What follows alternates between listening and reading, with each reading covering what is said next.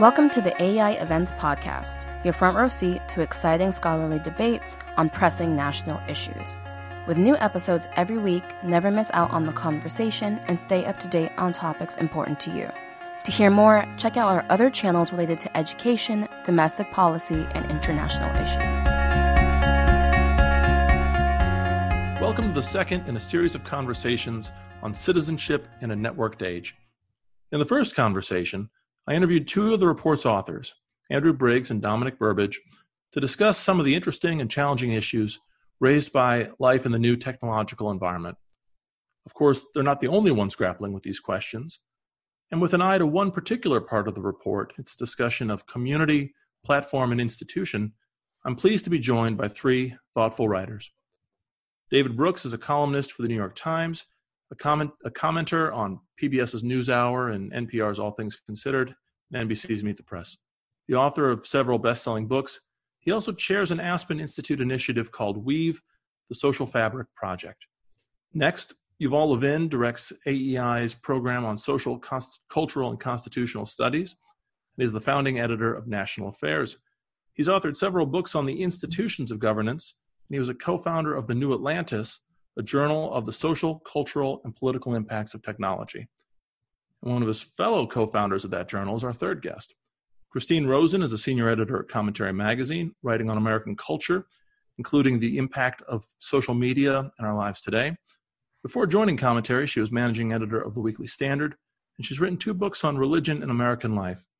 I'll add that Christine, Yuval, and I, and others are collaborating on our own study of internet platform company uh, companies, governance, and society. But in the meantime, it's a pleasure to get the conversation started with this Oxford report. Christine, Yuval, David, thanks for joining us and for reading the report.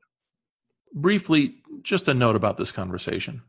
But for COVID 19, this conversation would have happened in an in person event at AEI's headquarters in Washington. Of course, that's not possible these days due to COVID 19, so we pivoted and planned it as a podcast instead but we don't want to lose the benefit of audience questions and comments. So if this conversation spurs any thoughts of your own, please don't hesitate to send them my way by email. My email address is adam.white at aei.org. That's adam.white at aei.org. And whatever you send me, we'll collect it and hand it over to the authors of the report, and they'll answer some of your questions in the final episode. Let's just jump right in on the question of community. As, more, as the report describes, and as we all know all too well, more and more parts of our lives, our personal lives, are intermediated by social media. Uh, communities that we once had in person are now increasingly online, not just in this COVID era in which we're all socially distanced, but just in general. And these social media companies are changing the way we think about community itself. Um, David, how should we think about community in the networked age? Yeah, I guess I'm of the belief that everything we think intuitively about the internet is turns out to be the opposite of the truth. And so I remember back in the early days, I thought we were going to have paperless offices. Uh, we do everything online, and paper sales have skyrocketed since um, we have internet and everything went online. And I kind of still think that's true of community, with one um, proviso. I'm more and more struck by the power of neighborhoods. You know, if you look at one neighborhood to the next, you have radically different social mobility rates, radically different incarceration rates. People are still clumping physically, and they still have that sense of what around me that I see face to face is real. And everything else is less real. I, re- I remember once years ago, I was at a diner in, in Long Island City in Queens, and there were two ladies who had big bouffant hairdos and they had brightly painted nails, and they spoke in the thickest um, Queens accents and I remember thinking, we're about three miles from the headquarters of NBC, CBS, and ABC, and nobody talks this way or dresses this way, with the exception of Fran Drescher, whatever her name was. And so I'm still struck by the power of local community. With one proviso, I do think the internet, especially for the younger generation, has made all hierarchy seem evil. Uh, and uh, and whether it's in their own companies or frankly out on the streets of the protests over the last couple weeks, uh, hierarchy is bad, and I think that is having a that whole series of consequences we can talk about. Uh, I'm just curious, David. Do you think it's that technology hasn't changed local community yet, or do you think there's something sort of sustainable in the in the long run in, in what you're seeing? Yeah, well, until social distancing, the conference business had um, was skyrocketing. It was a booming business, and to be bluntly honest, if you want to see me give a speech, go on YouTube. There's speeches there, and yet for me and every other public speaker, people still want to show up and be there in person. And so I, I, I think we've hit peak saturation of online, and well, of course, we'll always be online. But I think the hunger for the real is magnified by social distancing and will be with us forever. Christine, you've written a lot on social media. What, what do you think of, of these questions of community and what it means to have community in, in, our, in our time? I think the point that David raises is important and a useful distinction, and actually perhaps one of our last hopes if we want to make sure that we maintain some distinction between the real and the unreal. Because what I've seen over the last, you know, say 10 years with social media use and these platforms in particular is that when we think of community, we think of belonging, we think sort of happy thoughts, but communities also do generally have barriers to entry, right? So if you live in a neighborhood, you have to have rented or purchased a place to live in that neighborhood. If you want to join a, you know, a, a particular church or synagogue, you, there are certain barriers to entry there those are there for good reasons. Um, and I think this speaks to the point about hierarchy. What the platforms, um, the sort of alluring thing that they've held out to all of us is there the only barrier to entry is is clicking a button on your computer. And I think as a result, what we're seeing, and particularly in the last few weeks with the, with the protests, is um, that there still need to be barriers, but now they're often tests of ideological or or political purity. And that means these communities are often much more about the um, emotional response they generate versus the responsibilities that that they have to each other and to other communities. So I do have a concern about how that transition will continue and how it uh, more broadly affects some of the questions that were raised in the Oxford report about democracy and governance. For those who, who are going to hear this long after we've recorded it, we're recording it in the immediate aftermath I guess it's still ongoing uh, protests surrounding uh, the death of George Floyd at the hands of some uh, Minnesota police officers. Um, not the immediate first round of protests, but sort of uh, we're about two weeks in. Maybe we'll, maybe later in the conversation we'll circle back to that and, and the impact on, of technology and the way we understand the, these events. Uh, I think it's safe to say that George Floyd, his his tragic death, uh, would have been received very differently um, 30 years ago, not just because we're a different country, but because we see these events through different technology. Um, but Yuval on the community question, how do you try to think through these issues? Well, you know, I, I think the experience of the internet has has brought into focus the difference between the what you might think of as the primary purposes of some of our communal institutions and their secondary purposes which are community right people don't just come together to have community people come together to, to do something to educate kids or to help the poor or to just run a business. And in the process, having done that, we also experience this wonderful thing that we're together with other people. They they shape us and we shape them. We learn from them. They learn from us. We become a community. And the internet says to us, well, you can do all these other things without coming together. Isn't that great? And so now look, you can you can teach a class on the internet and you don't have to go anywhere and you don't have to be together.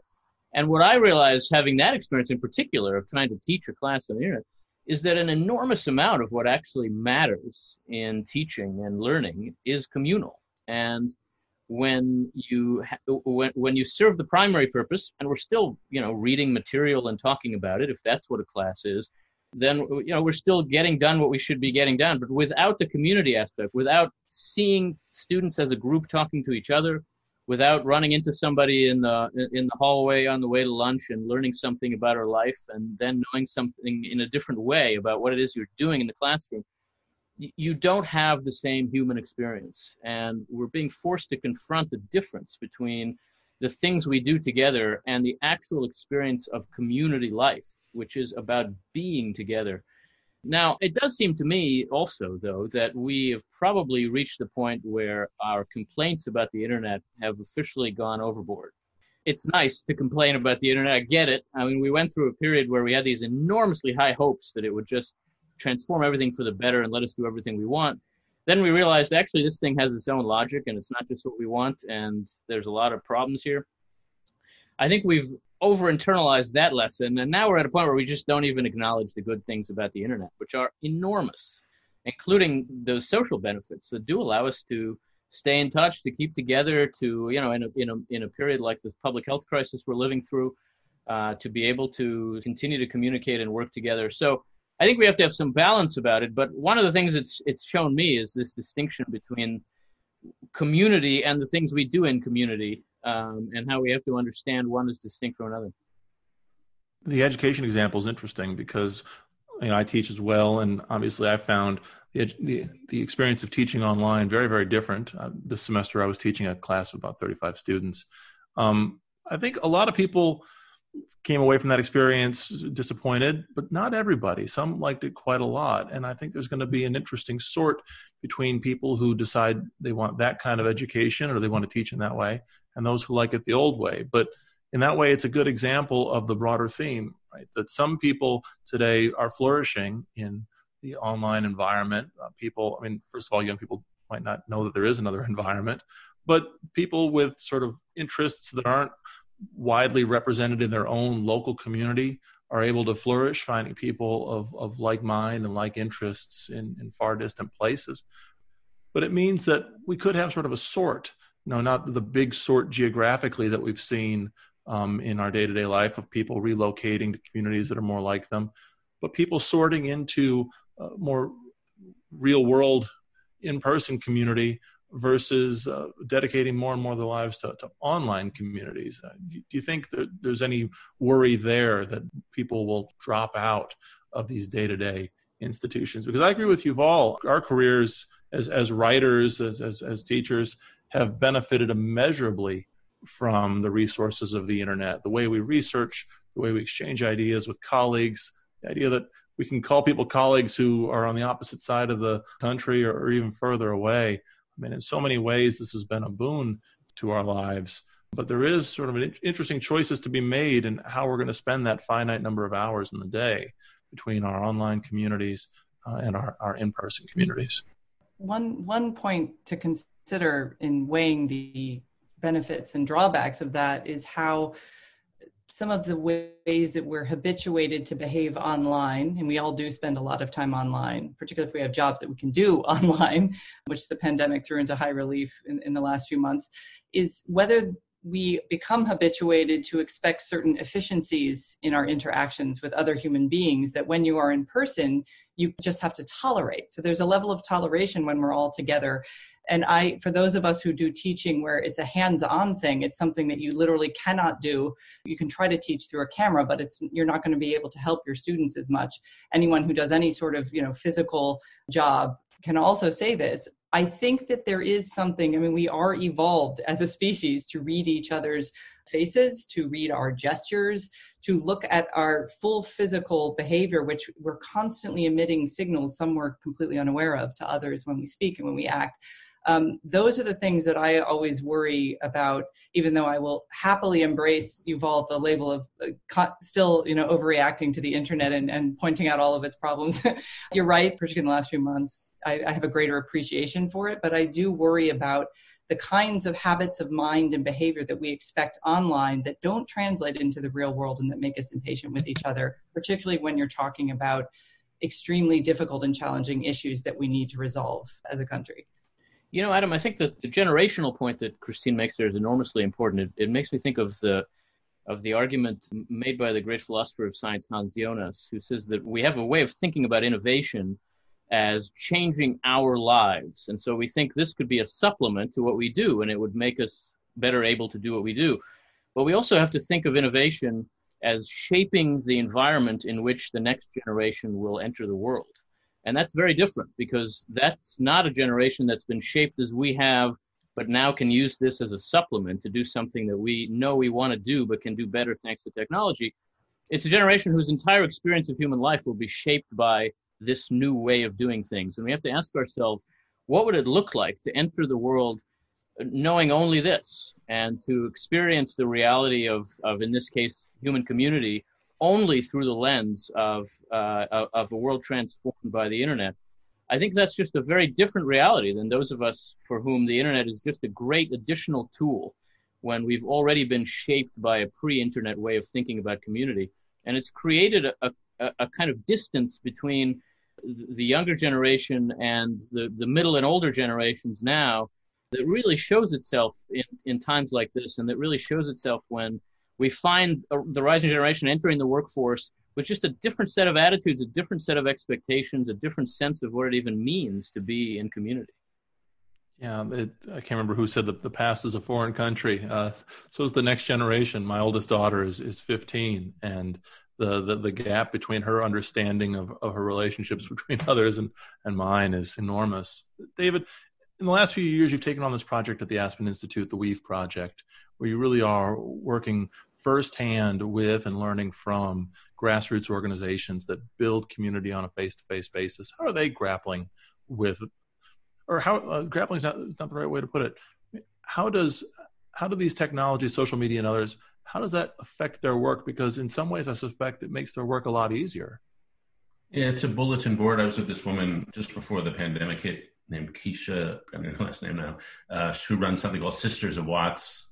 Uh, and I just come from Facebook and I was interviewing people at, at Facebook and I came down to Watson in, South Central LA. And she does all her organizing Facebook and she just was like a walking advertisement for Facebook. I love Facebook. It's the greatest thing ever meanwhile everyone else I know is dumping all over Facebook, and so I think they do find that. But I I think they tend to be um, online skeptics, and I'm running through my head of all the weavers are people like there's a guy named Pancho Arguelles in Houston who works with undocumented workers who've fallen and been paralyzed in construction accidents, and he gives them wheelchairs and catheters and diapers and everything they need to lead dignified lives. And then he turns them into social workers. So you'll be in a neighborhood in Pancho and 60 Latino guys in wheelchairs will wheel into your neighborhood to do something for your neighborhood. Uh, and they are all, I would say, they're extremely high, high touch.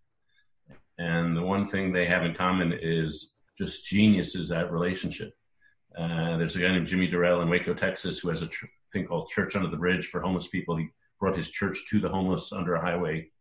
And I was sitting with an elderly black woman who had run this schools at a diner in Waco and she was the most daunting human being I've ever met. She was like a strict drill sergeant. I get my kids on uh, to school on time, and you know I'm I give them order. And Jimmy Dorrell walks into the diner, sees this woman named Mrs. Dorsey, shakes her by the shoulders way harder than you should shake a 93 year old, and just says, "I love you, I love you, I love you. You're the best, you're the best, you're the best." And she breaks out into a big smile. And that really is the kind of contact they rely on and I find a lot of them in, during the pandemic are really struggling. And for the extroverts among us, there is no substitute. And I would say for weavers, weavers are extroverts uh, by and large. And they are the people in every neighborhood who are building this thing community. And as Yuval says, it's the community is a group project. And so it's the thing we do together. It's also a group story. I used to be super pessimistic, and Christine's written a lot about this a lot, but like Jean Twenge has been writing about how the young, the young, this younger generation is corrupted by screen time. And I think the research recently shows that it's less the screen time itself than what's perpetrated through the screens. And so I, have become a, a, little less skeptical of screen time itself, and the medium maybe not the message, maybe the message is the message. Well, and and I, I think that's an important distinction, and one that as we try to think about better ways to build community hybrid versions that are both online and, and in the real world the word engagement always comes up. When people if you talk to people actually organize on the ground they'll talk about needing to engage people in the issue and, and whatnot. But engagement has a very different meaning for internet platforms all engagement is good whether it's um, violent racist happy sad it's it's about emotional volatility is is the engagement they're looking for so i think when the way to square the circle a little bit in coming to terms with building communities that rely on an, some sort of online presence, um, but don't lose the, the, I would think, better understanding of engagement. That's what concerns me when I look at groups that rely too heavily on platforms to, to recruit, because to maintain people, you need the old fashioned version of engagement, and that is generally hands on, or at least it's very one on one and individualistic. And that part of community, I think we, for the younger generation, should emphasize more. Yuval, a moment ago, when you're talking about the way in which younger people are shaped by technology without having already been shaped by other institutions. I suppose uh, that that reminds me of the second theme we wanted to touch on from this report, that of institutions. And you've written, you know, your your latest book, "A Time to Build," is on the, the question of institutions. Uh, how should we think about technology's impact on institutions themselves, whether they are the institutions of governance or the the, the formal, um, but but somewhat less formal institutions of private life? Yeah, I mean, I think one thing we've seen, particularly in the era of social media, is that there's a tendency for these technologies to pull people out of institutional frameworks and to put them on platforms, and we call them platforms, um, where they basically stand on them as a stage and perform and, and sort of build their own brand rather than work through from within an institution. So that we've we've tended to think of institutions now more as things to stand on than as things to live in. Um, and at the same time, we've seen the question of whether the internet platforms themselves are institutions arise in some very complicated ways. They tend to deny it because they don't want responsibility for what happens within the communities that they build. And you can see why, because the, taking responsibility for that would be an immense challenge. And so they want to be understood simply as platforms, as venues, as an environment where other things happen. But I think there's no question that the nature of that environment, the structure of the interaction that they create by the design of the platform, in turn shapes the community and, and creates a kind of unavoidably institutional structure um, in which people live. And so I, I, think we've got to find ways of thinking about these internet spaces, these virtual spaces, as in a sense institutional spaces. There needs to be a new vocabulary of sociology for this, and it's starting to emerge, but very gradually. I do think central to it and connected to what we've been discussing here is the distinction. Josh Mitchell at Georgetown does a good job with this uh, in a couple of recent essays. The distinction between the internet as a supplement to our social life and the internet as a substitute for our social life. And thinking about the difference, about whether we're using these platforms as ways of enabling more traditional forms of social engagement or as ways of making social engagement unnecessary or imagining that it's unnecessary, um, I think will make a big difference in terms of how this ends up shaping the way that our society handles these new platforms. Just a moment ago, you mentioned the new a new sociology of, of these institutions or institutions in, this, in these times. Can you just spell out a little bit more what you meant by that?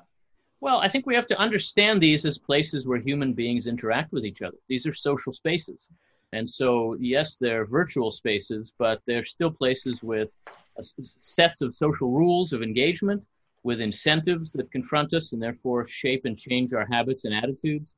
I, I think it's a it's an enormous challenge and an opportunity also for a rising generation of sociologists to think about what it looks like when human beings engage with one another in these kinds of spaces that are unusually designable. You know, we can change the rules, you can change the nature of the platform, you can change the algorithm in ways that have tremendous influence on what people are exposed to and how they engage with each other. And yet, at the same time, they're ultimately venues for human contact and human communication. They're shaped by the sociality of the human person. I, I think we've only begun to get our arms around what this means for community and for society. You know, in the Oxford report, they borrow a definition from Dana Boyd called networked publics. And, and they write network publics are publics that are restructured by network technologies. As such, they are simultaneously space constructed through network technologies and the imagined collective that emerges as a result of the intersection of people, technology, and practice. And reading that, the word collective, I think, of, of community, but that focus on construction and structuring is it, it, gets to this question of institutions because while in many ways the internet always has been sort of a, a, a flourishing uh, emergent order where things sort of build out almost on their own almost as though an invisible hand um, much of it isn't through an invisible hand. It's a it's a very visible hand of, of the people who are engineering uh, the websites building them up and and whether intention whether they intend to or not um, the infrastructure that they build in this space it is it, it's institution building. It is constructing a framework through which others are going to conduct their lives. Um, christine david what do you think about this question of, of, of social media or internet platforms and institution one thing on the design point, I think uh, we downplay the significance of the fact that an engineer at Facebook decided to put a like button. That choice right there transformed how everyone uses that platform forever. Similarly, with with you know platforms like Instagram, the creation of filters, the creation of, of you know various tools that you can use to target followers or to or to be sponsored by corporations in order to perform your life for money. These are all design choices that could have gone another way. They're design choices that could be reimagined. I don't think it's unusual that the the people who founded Instagram, which Facebook then bought, eventually left. Like they left the company because they didn't like the direction that that was going. So I I think it's a really crucial point and it is this younger generation that does give me hope because they grow up using these platforms and they have every incentive to be critical of how the experience on those platforms makes them feel. And more and more of them are going to vote with their feet if they don't like a platform. They're also going to be the ones who then, I hope, grow up to design better platforms, having come of age with an experience that maybe wasn't ideal for their community bonding, for their personal sense of self esteem, for, for any number of things. So there is, I think, some reason, reason for optimism in the design choices but that's going to be something that would be very difficult to regulate for example. That's going to be something that i think where the market speaks and where people will vote with their feet. A couple opposite thoughts come into my mind. The first is i go back to my hierarchy point. When you go to facebook and you walk through the building it's just one gigantic maybe mile long room with a bunch of workstations with no under uh, it's completely undifferentiated structure. And if you go to the old building of the new york times there was like an executive floor with nice offices, and then there were various floors, and the, the hierarchy was manifest, and you saw it. At Facebook, it's you don't see it; you just see a bunch of random neighborhoods, each with its own bar, but with workstations going on. It's the largest room in California. And, and then I, my mind jumps to the Hong Kong protests, which I happen to be at. And then that too, it looked like there was no structure at all. It was just random network. But then even the human mind detests that kind of random network. And so you create structures that are invisible. And some of them are the ones Christine mentioned emotional structures of belonging, or ideological structures of belonging, or covert structures of belonging, which actually exist at Facebook. uh, there's covert power structures there. And so those two things seem to be in tension, but both the true network, and I personally am pessimistic that a lot of social movements these days are going to get much done because they're unwilling to accept that they're leaders. They're good at swarms, they're not good at priority and messaging and, and leaders.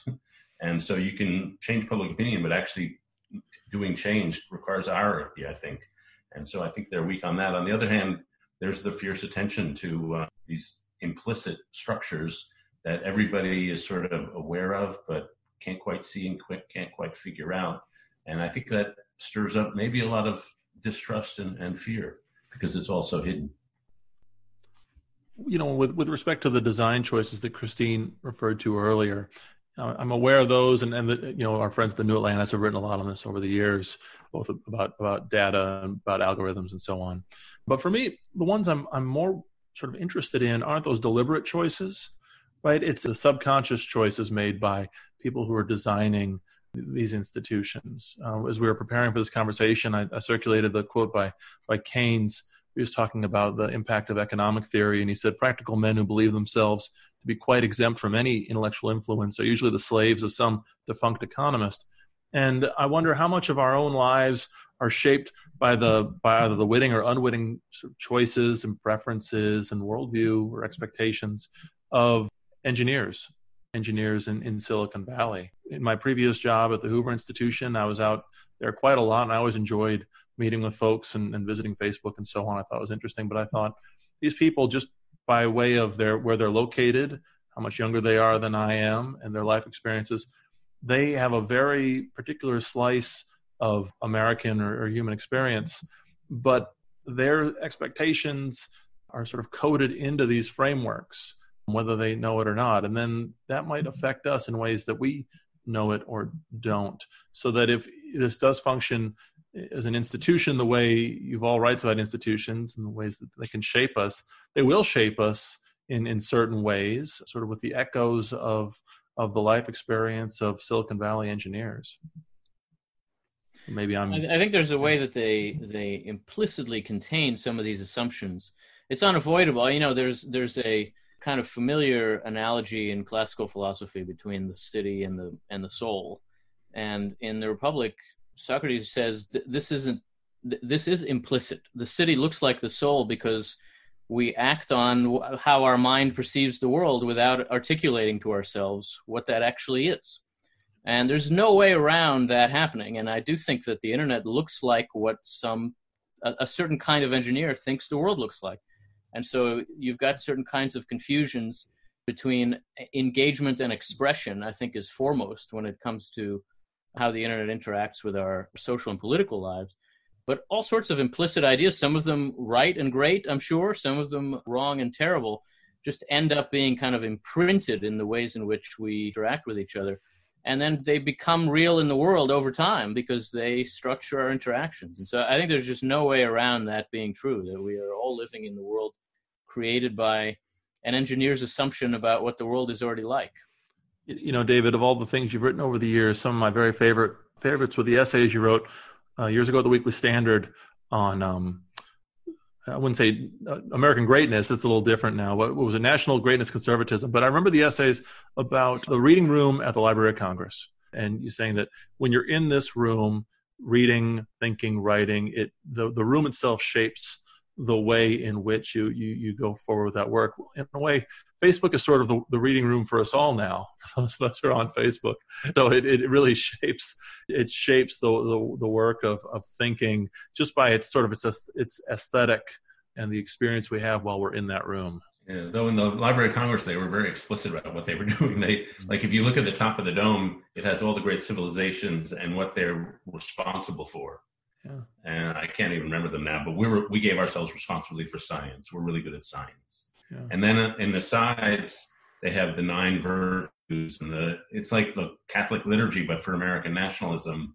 It's like six sins, the nine virtues, the eight cheeses. Uh, they have everything all organized, and so it, it really um, it's a message of who we are as Americans. For the um, the Silicon Valley folks, as much as I love them, I'm not sure they're self-aware. I mean, I interview a lot of people at Facebook from time to time, and I always think the people running our social networks don't understand what a social network it is. Like that's not they're good at being with their laptop. And and so I I I think we're structured even imagine growing up with the current vocabulary of emojis. The fact that there are emojis for certain emotions but not other emotions makes you have those emotions or at least label those emotions, create the concept of that emotion and not the emotion that's been left off. I don't think there's an envy emoji. There's not. We need an emoji for secondhand embarrassment. This is the one I've long been arguing for, but no one's listening. oh. You know, speaking of the people who helped us to design these things, as we record this, it's not just the, the the middle of the aftermath of the death of George Floyd, but the related debates over the role that social media companies should or shouldn't play in editing the content that appears online. Something that one of you said earlier, I think something David said reminded me of, of the recent interviews we've seen with Mark Zuckerberg of Facebook and elsewhere, where they really, between Facebook and Twitter, they're both grappling for what balance to strike in terms of either taking down content or marking up content as Twitter mm-hmm. did with a couple of President Trump's recent tweets. And it gets to this question about whether they see themselves as actively shaping the experience or not, whether they're leading a community or not. I remember a few years ago, our friend Jonathan Last, then of the Weekly Standard, now of the Bulwark, came forward with a pretty contrarian take, I think, for the time among conservatives, which was yes, Twitter and Facebook ought to do more to edit what appears on their websites because as conservatives, we should believe in community standards. And if these are communities, we ought to try to improve them as much as we can. That's a very roundabout way of, of asking whether any of you have thoughts on this debate that's going on about Facebook and Twitter and the extent to which they should or shouldn't manage the content. Christine? Well, I'll give the cynical view, as that is seems to be my uh, purview today. I don't think that the tortured musings of you know Mark Zuckerberg or Jack at Twitter are really about concern for the human community, so much as they are a fear of what I think would affect social media platforms, which is global anhedonia with how these things operate, right? So if people are no longer deriving pleasure or anger or fear any of these very powerful emotions that we get when we log on and see it you know someone rage tweeting and that someone happens to be the president the platforms are not going to do well if they start regulating in that way. I'm a pretty hardcore first amendment person. These are private companies. I mean they have absolutely have the right to pull someone down and they have. They've taken people off their platforms for a number of reasons. When it comes to public leaders though sunshine is the best disinfectant we're always told and transparency is good I'd much rather myself and, and for you know my fellow Americans see every crazy thing that Donald Trump might tweet than to see what someone at Twitter thinks I should see. Because right there, what Twitter has done is tried to create a an acceptable form of community on a platform that is supposed to be open to all. So I, I think there are there's a lot of garbage on Twitter, there's a lot of garbage on Facebook, but there's good stuff there too. There's a kind of real time attempt at accounting and holding people in power to account that is useful.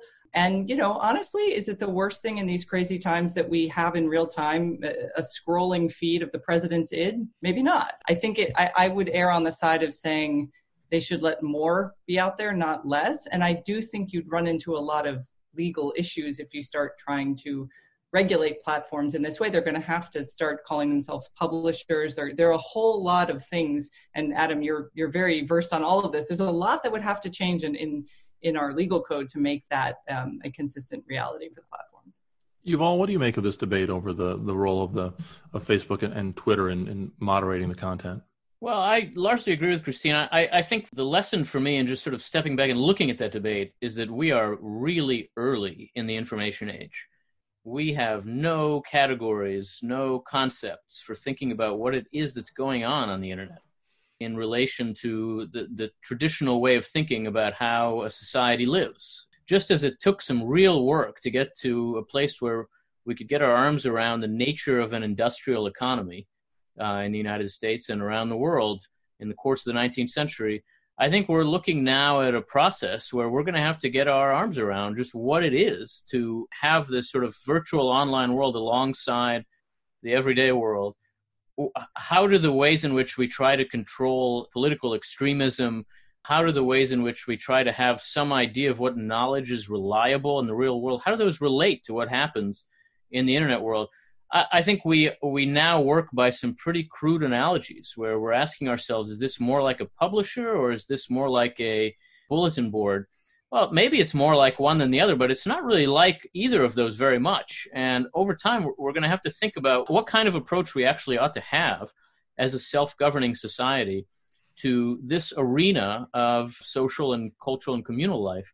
And I think we're not all that close to having it. So I'd be wary of imposing strict regulation on the internet now because I think we're not ready for it. We don't know what it needs to look like. But I wouldn't say in principle that there should never be any regulatory approach to what these companies do. They do have enormous social power, enormous economic and cultural power. And it makes some sense as a self governing country to think about what, what kind of role the public ought to have in that space. I just don't think we have the answer. We're only beginning to ask the question. Let's maybe end on this question then. As we mentioned a few times, this is being recorded in the immediate aftermath of the George Floyd incident, but also in the, it's in the ongoing situation with COVID 19. Months after social distancing began, it hasn't quite ended yet, but we've been through quite an experience the last two months in our work lives, our personal lives, and so on. So, what do you think those experiences the last few months on COVID 19 and now the, the, the, protests after the death of George Floyd, what do you think that has taught us, if anything, about these issues in the report, the issues we've been discussing about community, institution, and platform? My general view is that we're as soon as this is over, the, the pandemic and the lockdown, we're going to rush back to be with each other as quickly as possible. And as soon as we can go to rock concerts, we're going to do that but I find it, just speaking personally, I used to have the idea of going on an airplane for a meeting was a low barrier for me. That was like a low wall. I, okay, I'll get on an airplane. Now the thought of getting on an airplane is a horrific thought. Like I never want to go on an airplane again. And so it, it has sharpened the distinction between the transactional relationships I have and the real relationships I have. And the final thing to be said in this, I'll end on a pro technology note. If you look at pandemics in the past, it really decimated social structures and social mores. the fact that we could Zoom each other was a, I think, a, just an enormous positive in how we could, were able to get through this without coming apart as a society. I agree with that about the Zoom, actually, especially because it also allowed small communities of friends to still see each other's faces and interact and check in with each other in a way. Even though, you know, we of course then saw the think pieces six months, six weeks later about Zoom fatigue, but I, I think it's been an overall good for people. Uh, the cautionary note I would sound uh, about these platforms and about the recent demonstrations and, and certainly during the pandemic is that the promise of these platforms is to give us access to truth and reality in real time, right? Because people will post a picture and say, this is happening right now, right here.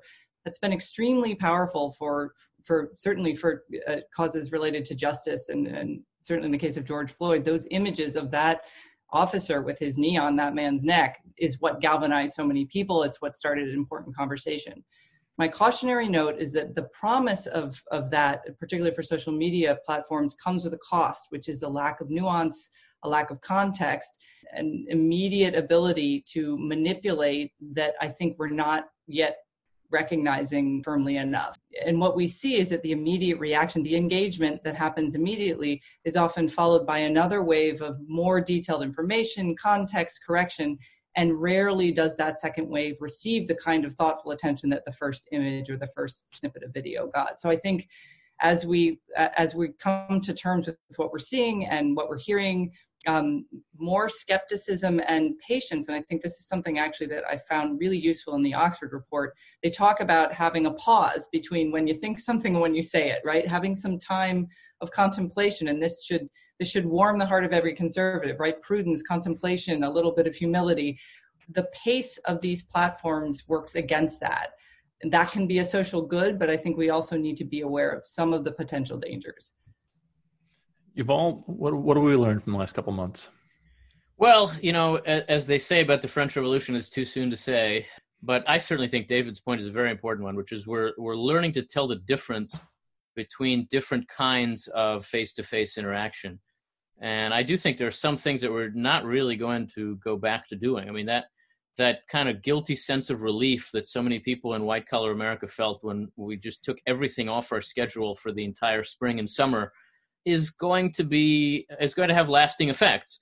But at the same time the intensity with which my children miss going to baseball games is teaching me something too. Those things were never about watching a baseball game which we could still do.